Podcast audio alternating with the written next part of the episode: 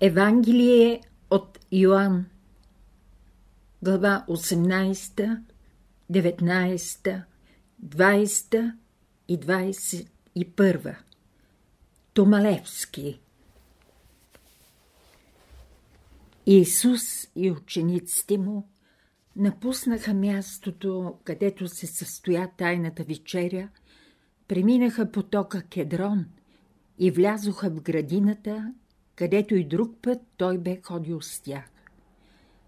Тогава Юда взе със себе си голяма група служители при първосвещениците и фарисеите, които въоръжени и с фенери в ръце, трябваше да преследват тръгналите заедно с Иисус ученици. Те също влязоха в градината. Исус знаеше това – което трябваше да стане. Излезе напред и запита – Кого търсите? Гласове от групата отговориха. Иисус от Назарет. Аз съм, отговори Иисус. Като чуха това, запитвачите се отдръпнаха назад и, сякаш поразени от тези думи, паднаха на земята. И втори път запитаха. И втори път Иисус каза Аз съм. После се обърна към тях и добави Щом търсите мен и аз ви казах кой съм, тогава оставете тези да си идат. Тия думи на Исус потвърждават казаното по време на вечерята слово, в което той рече Не изгубих нито един от тези, които ми даде. Симон Петър, който имаше нож, го извади и удари слугата на първосвещеника и му отсече дясното ухо. Името на слугата беше Малх. Тогас Исус каза на Петър Тори ножа в ножницата. Не бива ли да изпия чашата, която ми даде Отец? Йоанн, 18 глава, 1, 11 стих. На това място става необходимо да спрем вниманието си върху характера на Тюрела – и темперамента на Петър. Очевидно, той е един от верните и любещите ученици. За него Исус е над всичко и затова неговият нетърпелив, сангвиничен и лишен от съображения характер го кара да измъкне ножа. Може би Петър след минутка – и да се е разкаял за тази постъпка, особено след думите. Да не изпия ли чашата, която ми даде отец? Често гнивът, който възпламенява искрата, надвива над мъдрата съобразителност. Петър е предан, любещ, силно емоционален – но подложен на изненадващи амплитуди. Същият този Петър, който извади ножа от ножницата, се отказа малко по-късно от своя велик учител и горко плака за това. Този кратък анализ е необходим, защото повечето от съвременните християни – имат държание и постъпки, които се покриват с характера на Петър. И по не по-малко други признаци би могло да се заключи, че хората от нашата пета подраса на петата раса са от категорията на Петър. Той не помисли, че отсеченото ухо на Малх не ще промени предреченото в съдбата на Исус, както не съобрази дали ще може да ходи по водата както ходеше Господ Иисус Христос, но тръгна и като започна да се дави, простря ръката си към Божествения Учител да го извади от вълните. По-нататък се казва, че въоръжената група, предвождана от хилядника, иудейските слуги, уловиха Иисус и го вързаха. Най-напред го заведоха да отговаря пред тъста на Каяфа, който се именуваше Ана, а след това Ана го предаде на Каяфа.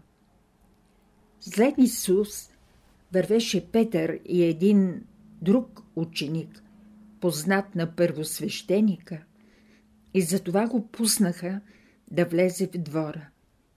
Ученикът помоли вратарката да пусне и Петър в двора. Когато Петър влезе, слугинята го запита. Да не си и ти от учениците на този човек? Петър отговори. Не съм. Вероятно той даде такъв отговор, за да го оставят в двора и да види какво ще стане с Исус, но отказът е неопровержим. Нощта беше студена. Запалиха огън, на който се грееха слугите, а заедно с тях и Петър. Всички очакваха решението, което ще вземе първосвещеникът, който разпитвал Иисус както за учението му, така и за неговите ученици. Аз говорих явно на всички, говорих на съборището, където иудеите слушаха словото ми. Нищо не съм казал на скрито място. Защо разпитваш мен? Попитай тези, които са ме чули. Те знаят това, което съм говорил, каза Иисус. Един от слугите, който беше наблизо, удари плесница на Исус и му каза «Така ли отговаряш на първосвещеника?» Исус му рече «Ако съм говорил зло, свидетелствай за злото, но ако не съм говорил зло, защо ме биеш?» Тогава Ана изпрати Иисус, вързан при Каяфа. Йоанн 18 глава, 12-24 стих. Симон Петър, който също се грееше на огъня, биде наново запитан от един от седящите там. Да не си и ти от неговите ученици. Тогава Петър рече. Не, не съм а друг един от роднините на слугата, на когото Петър отряза ухото, се обърна към него и му каза «Не те ли видях в градината с него?» Петър отново отрече и чу как петелът пропя. Петър горко заплака. Йоанн, 18 глава, 25, 20 и седми стих. След той заведоха Иисус от Каяф в приторията. Вече настъпваше утрото. Там, в преторията, си яви Пилат и запита. Какво е обвинението ви срещу този човек? Пилат е римлянин и езичник. Рим има закони, и този представител на Рим искаше да знае къде този млад човек ги е нарушил. А обвинителите, които нямаше какво да кажат, си послужиха с една обща фраза, в която се съдържаше и собствената им горделива себепреценка. Ако той не беше виновен, нямаше да го доведем при тебе. Тогава наместникът на кесаря, Пилат Понтийски, оттегли от него своето обвинение, защото не намери у него никаква вина. Вземете го вие и го съдете по вашите закони.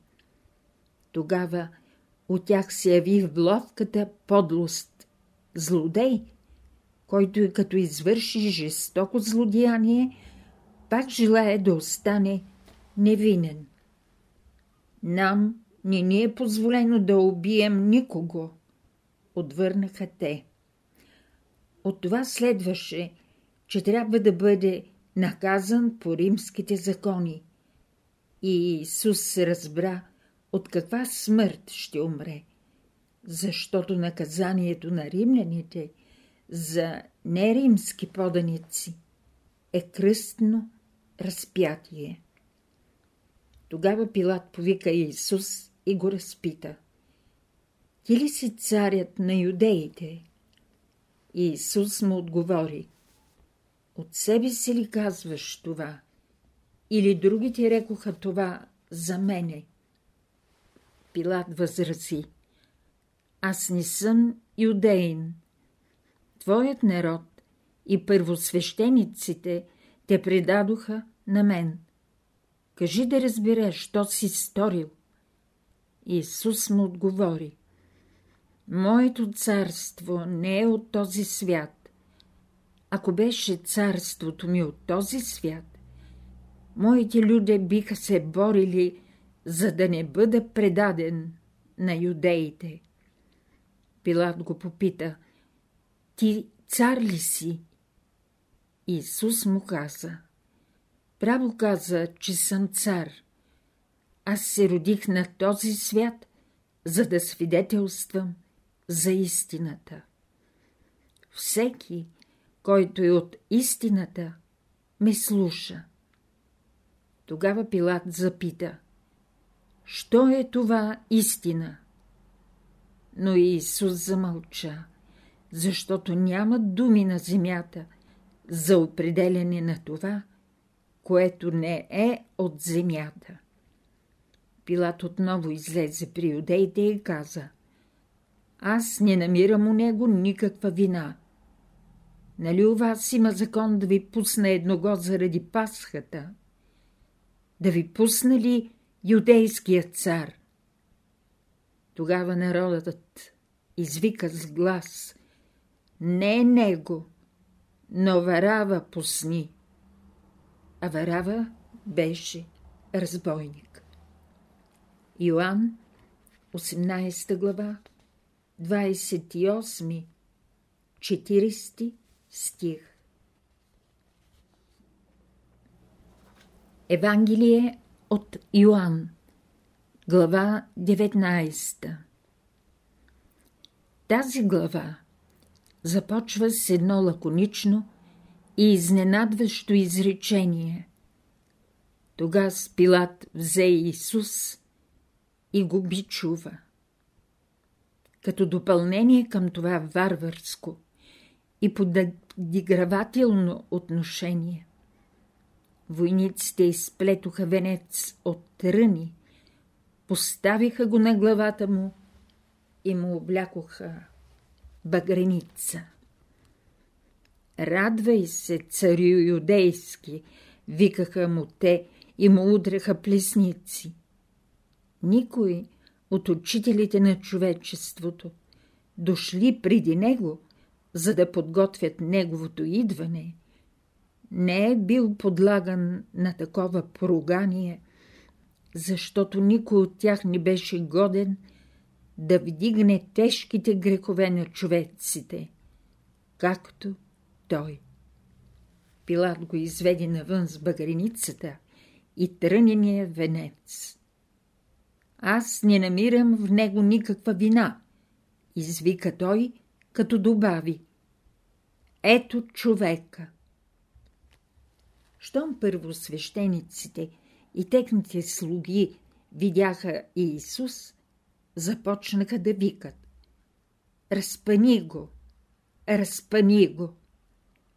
Като чу това, Пилат им каза.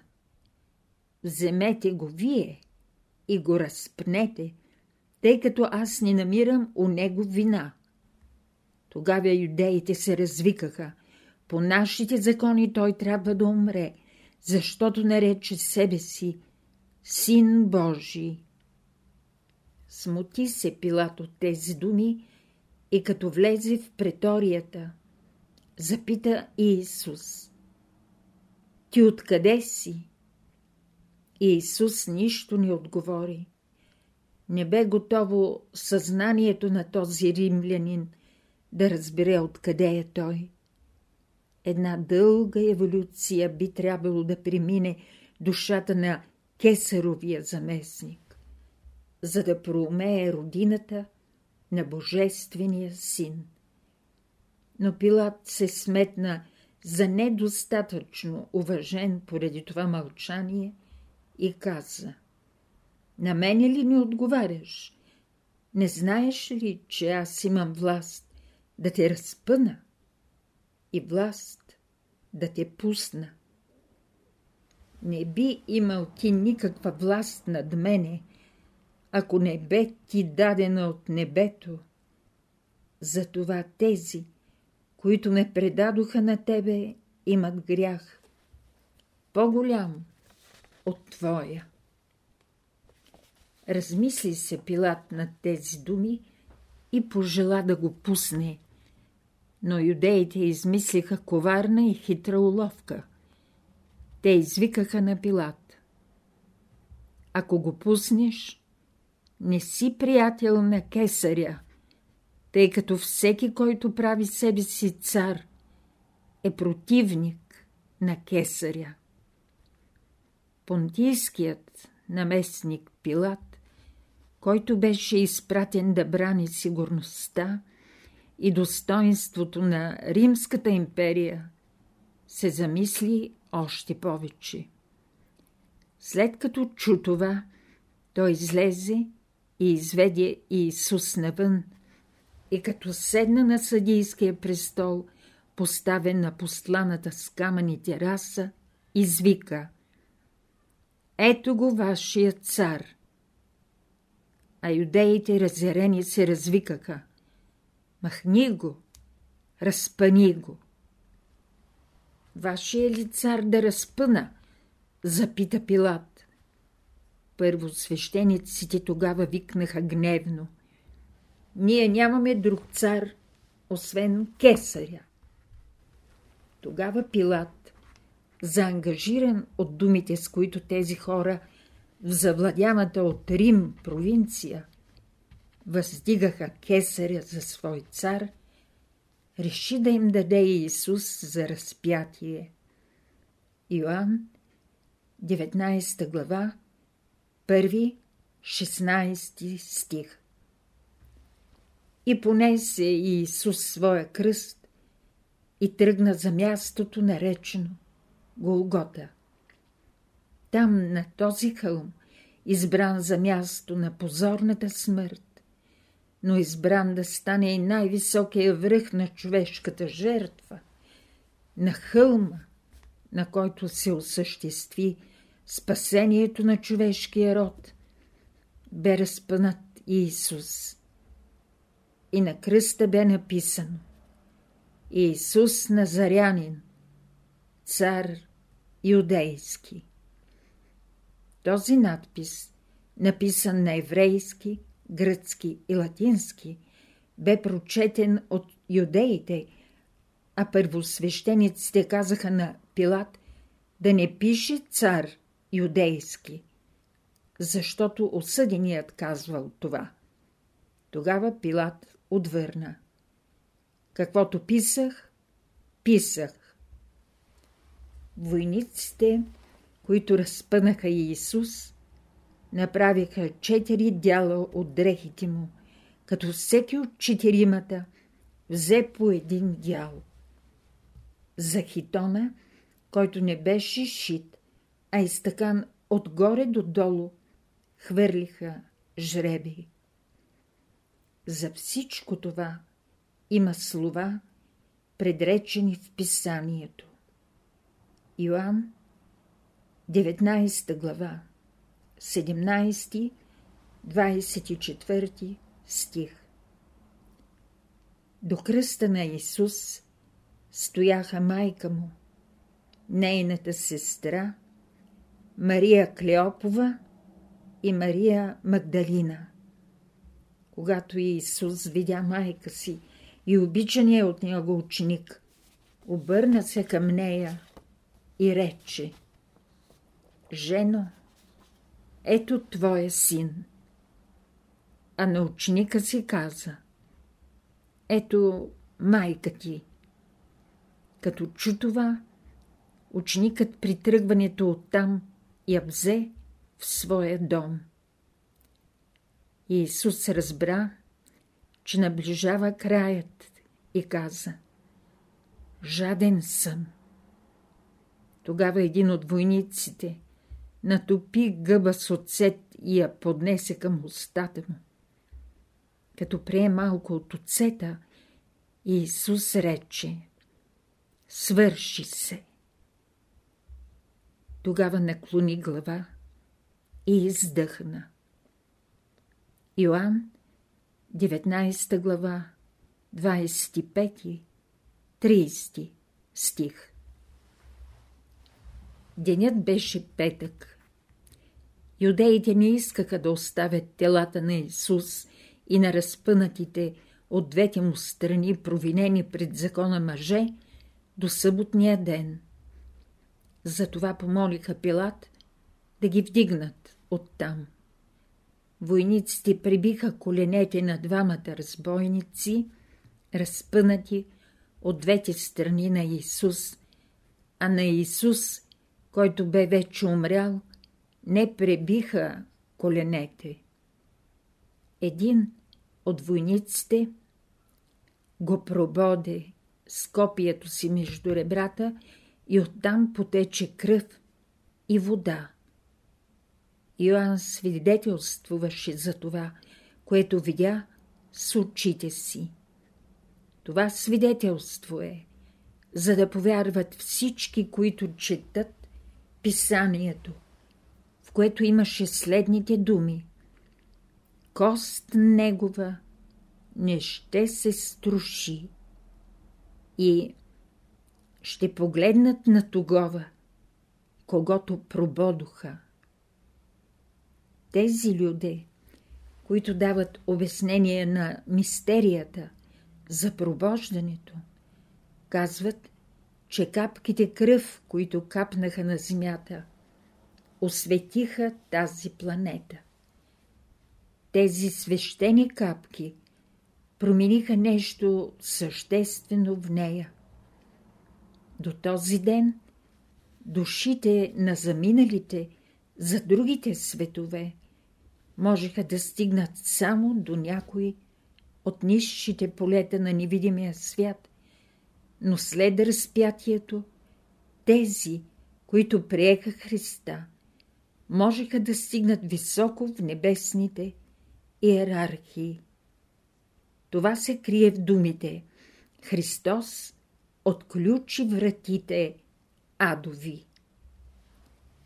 Един от тайните ученици на Исус, на име Йосиф от Ариматея, измоли Пилат да вземе тялото на Исус и заедно с Никодим го помазаха с смирна и елей, обвиха го в плащеница, заедно с ароматите и го положиха в нов гроб, в една градина, а гроба затулиха с камък.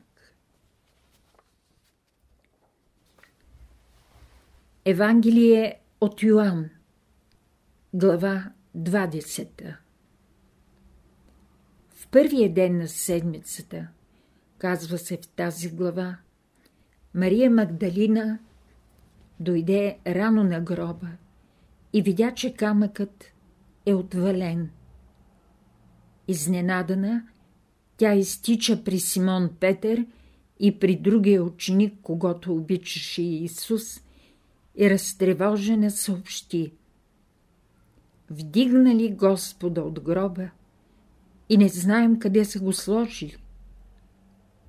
Тогава двамата ученици, че чешком тръгнаха да видят какво е станало, като по-младият изпревари Петър и стигна пръв при гроба. Без да влезе вътре, надникна през отвора и видя две положени плащеници. Когато дойде Петър, той също видя плащениците и кърпата от главата на Исус, която беше сложена в страни. Тогава влезе и първият ученик и видя същото. Чак тогава и двамата си спомниха, че в писанието е казано, че той трябва да възкръсне от мъртвите. Йоанн, 20 глава, първи, десети стих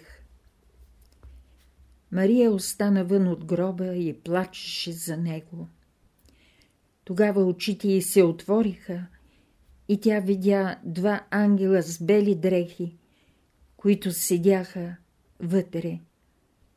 Единият там, където беше главата на Исус, а другият при мястото на нозете му.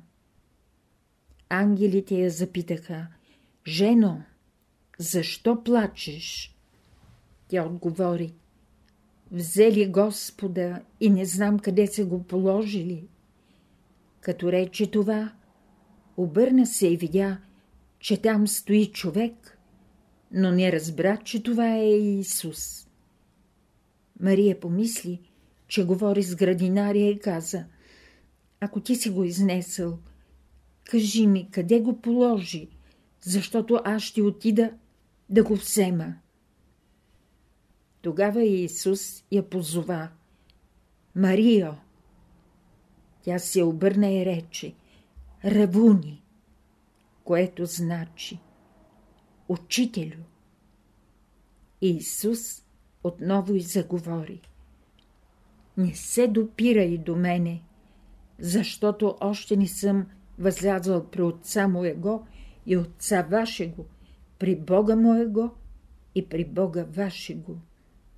И зареча. Това съобщи на братята ми. Мария Магдалина отиде и съобщи това на учениците.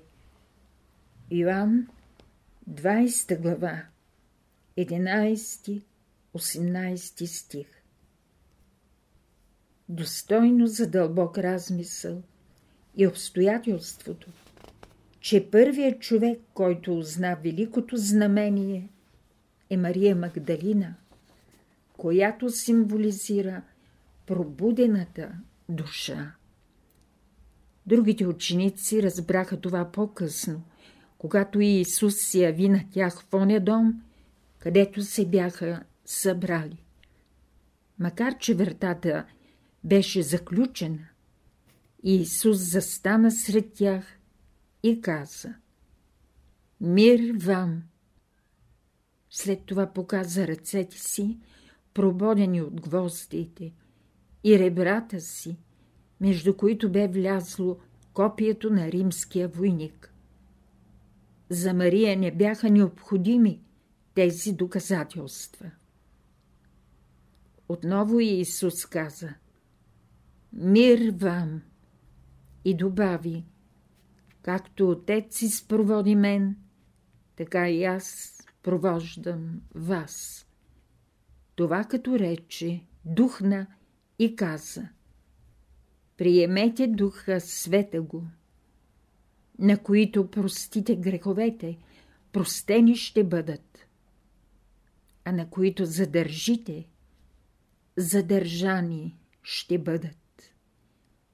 Йоанн, 20 глава, 19-23 стих Тома, който не беше с тях, след като ги срещна, като отговор на това, което му казаха, изрече следните думи. Ще повярвам, че сте видели Господа, само когато аз видя раните по ръцете му и туря пръст там, където беше прободен. След 8 дни, когато учениците се събраха отново, там дойде и Тома. Мир вам, поздрави Иисус, събраните ученици, и се обърна към Тома. Ела и виж ръцете ми, тори пръст в раната ми и не бъди неверен. Отговори Тома. Господ мой и Бог мой. Исус му каза, защото ме видя, Тома повярва. Блажени са тези, които без да видят, повярват. Йоанн, 20 глава, 24, 29 стих Има следователно неща, които трябва да се приемат на вяра. Това е особено важно за духовния живот на човека. Там не са необходими рационални доказателства. Заслугата на човека, който е повярвал и възприел една истина, е по-голяма, отколкото на този, който е приел същата истина, след като са му били дадени несъмнени доказателства.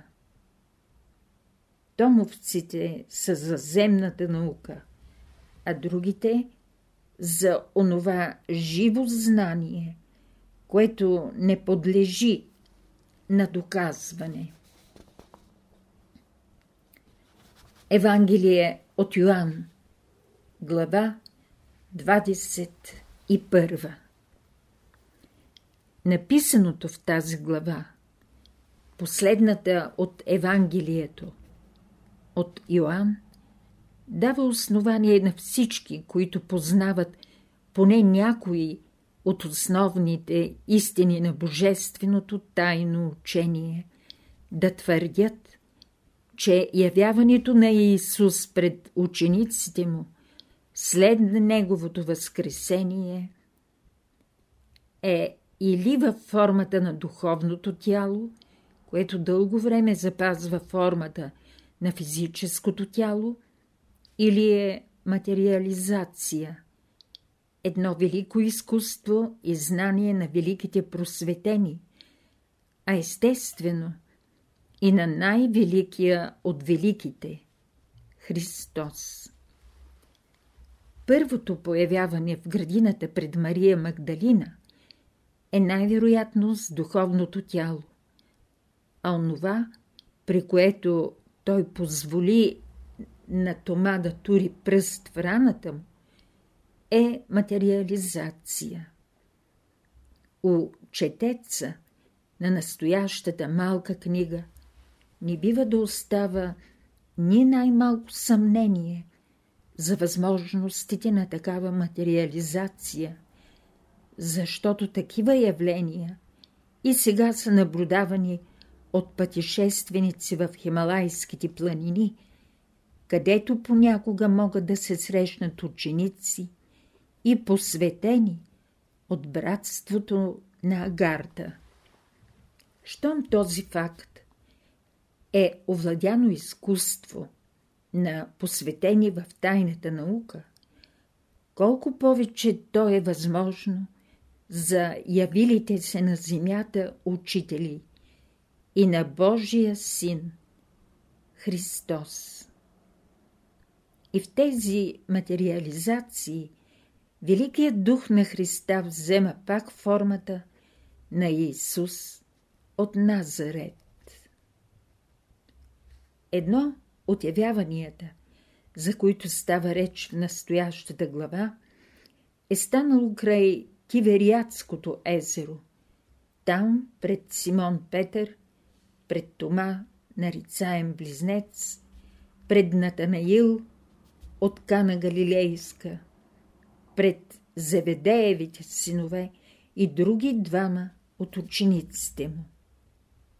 На разсъмване След като през нощта не успели да уловят никаква риба, видели човек на брега и тъй като били навътре в езерото, не познали, че това е Иисус. Деца, проговорил човекът, имате ли нещо за ядене? Нямаме, отговорили те, а човекът казал. Хвърлете мрежата от дясната страна на ладията и ще намерите там риба. Хвърлиха мрежата и с големи усилия успяха да я изтеглят от водата. Тогава ученикът, когато обичаше Исус, получи прозрение в себе си и рече на Петър Това е Господ. Като чу това, Петър препаса връхната си дреха, защото беше гол, и се хвърли във водата. След него и другите дойдоха с ладията на брега. Като излязоха на сухо, видяха разтлана жарава и на нея риба и хляб. Когато си Симон Петър отвори мрежата, намери в нея 153 риби, които бяха толкова едри, че едва не скъсаха мрежата. Седнете да обядвате, рече Исус. Но всички мълчаха. Никой не се реши да го попита кой е, защото на всеки го стана ясно по вътрешен път, че е Той, Господ. Исус взе и раздаде на всички хляб и риба. Иоанн, 21 глава, 1, 13 стих. Мнозина са се залавяли да тълкуват числото 153. Още в древната християнска епоха хората са мислили, че то не е случайно число. И по-късно, когато се е започнало духовното движение за освобождението на България от османско иго, възрожденският свещеник Константин Дъновски, баща на учителя Петър Дънов, ръководител на Бялото братство в България, е получил в Солун един от 153-те антиминси, с които е открил първата българска църква във Варна, тъй като без такъв антиминс не е възможно да се освети църква. Сборът от цифрите на това число е 9, а това е число на сбъдване или благоприятен завършек на започнато дело. Девет е край на цифрите и краят на даден процес, а 6 е началото, тъй като 6 е число на любовта. Това ще рече, че когато едно дело се започне с любов, то ще има сполука. Цифрата 6 е посаденото семе, а цифрата 9 е плодът. Явяването на Исус пред учениците на Тивериадското море е третото поред след Възкресението. След като се нахраниха, Исус запита Петър три пъти «Любиш ли ме?» Три пъти Петър отговори «Любите, Господи!» Исус три пъти му каза «Паси овците ми!» Зачетен беше Петър с това, че ще пасе овцете на Божественото стадо. Това е нашата вяра, нашата епоха, която е под знака на Петър. Петър е, който извади ножът градината, където заловиха Иисус Христос. Петър три пъти се отрече, преди да пропее петелът. Петър пръв скочи във водата, като чу, че появилият се човек на брега е Господ. След това Исус му предрече от каква смърт ще умре, което ще рече какъв е краят на личната му карма, тъй като всички ученици платиха своята карма. Той му каза Върви след мен. Тръгна Петър, но като се обърна, видя, че след него върви този, когато обичаше Иисус. Тогава усети в себе си нещо като ревност и рече Господи, а с този какво ще стане? Тогава Исус му каза, ако искам да остане той, докле дойда, тебе що ти е? Текстът навежда на мисълта, че Петър ще поведе Христовите люде в великата вяра, на която той е символ, но след него иде Йоанн, символ на любовта. Учениците помислиха, че Йоанн няма да умре, защото Иисус каза «Ще остане той, докле аз дойда». Този е ученикът, който свидетелства това и който написа тази свещена книга, наречена Евангелие от Йоанн. Същият ни казва и следните знаменити думи. Има още и много други дела, които извърши Исус, но ако се напишеха едно по едно, струва ми се, че цял свет не щеше да побере написаните книги. Амин. Йоанн 21 глава 14 25 стих